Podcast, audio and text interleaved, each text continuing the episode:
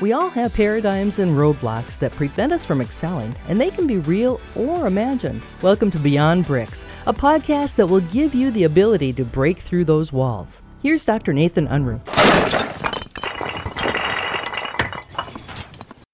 Hello, everyone. I want you to imagine just for a moment that each day is only 12 hours long. If it's only 12 hours long, what would you cut out? Interesting question. Interesting exercise. Here's why I want you to do it is because I want you to become an essentialist. What's an essentialist?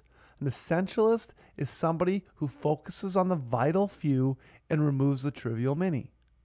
Think about people in your life that you know that are essentialists or who developed the skill of essentialism, which was a book written by George McGowan. If you haven't read it, I highly recommend it. Think about those people.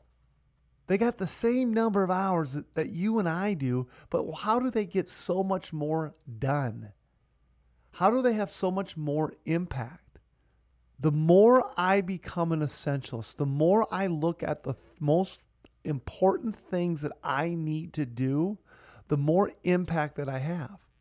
And I think this exercise of imagining each day is only 12 hours long allows you start to, to cut the stuff that's not important.